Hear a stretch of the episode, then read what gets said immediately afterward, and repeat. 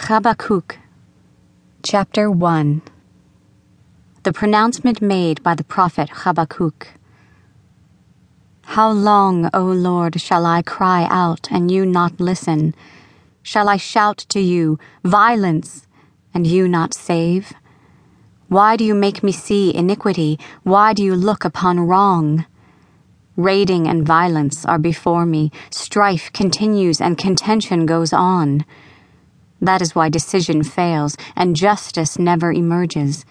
For the villain hedges in the just man, therefore judgment emerges deformed. Look among the nations.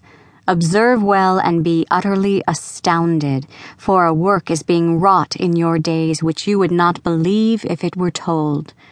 For lo, I am raising up the Chaldeans, that fierce, impetuous nation who cross the earth's wide spaces to seize homes not their own.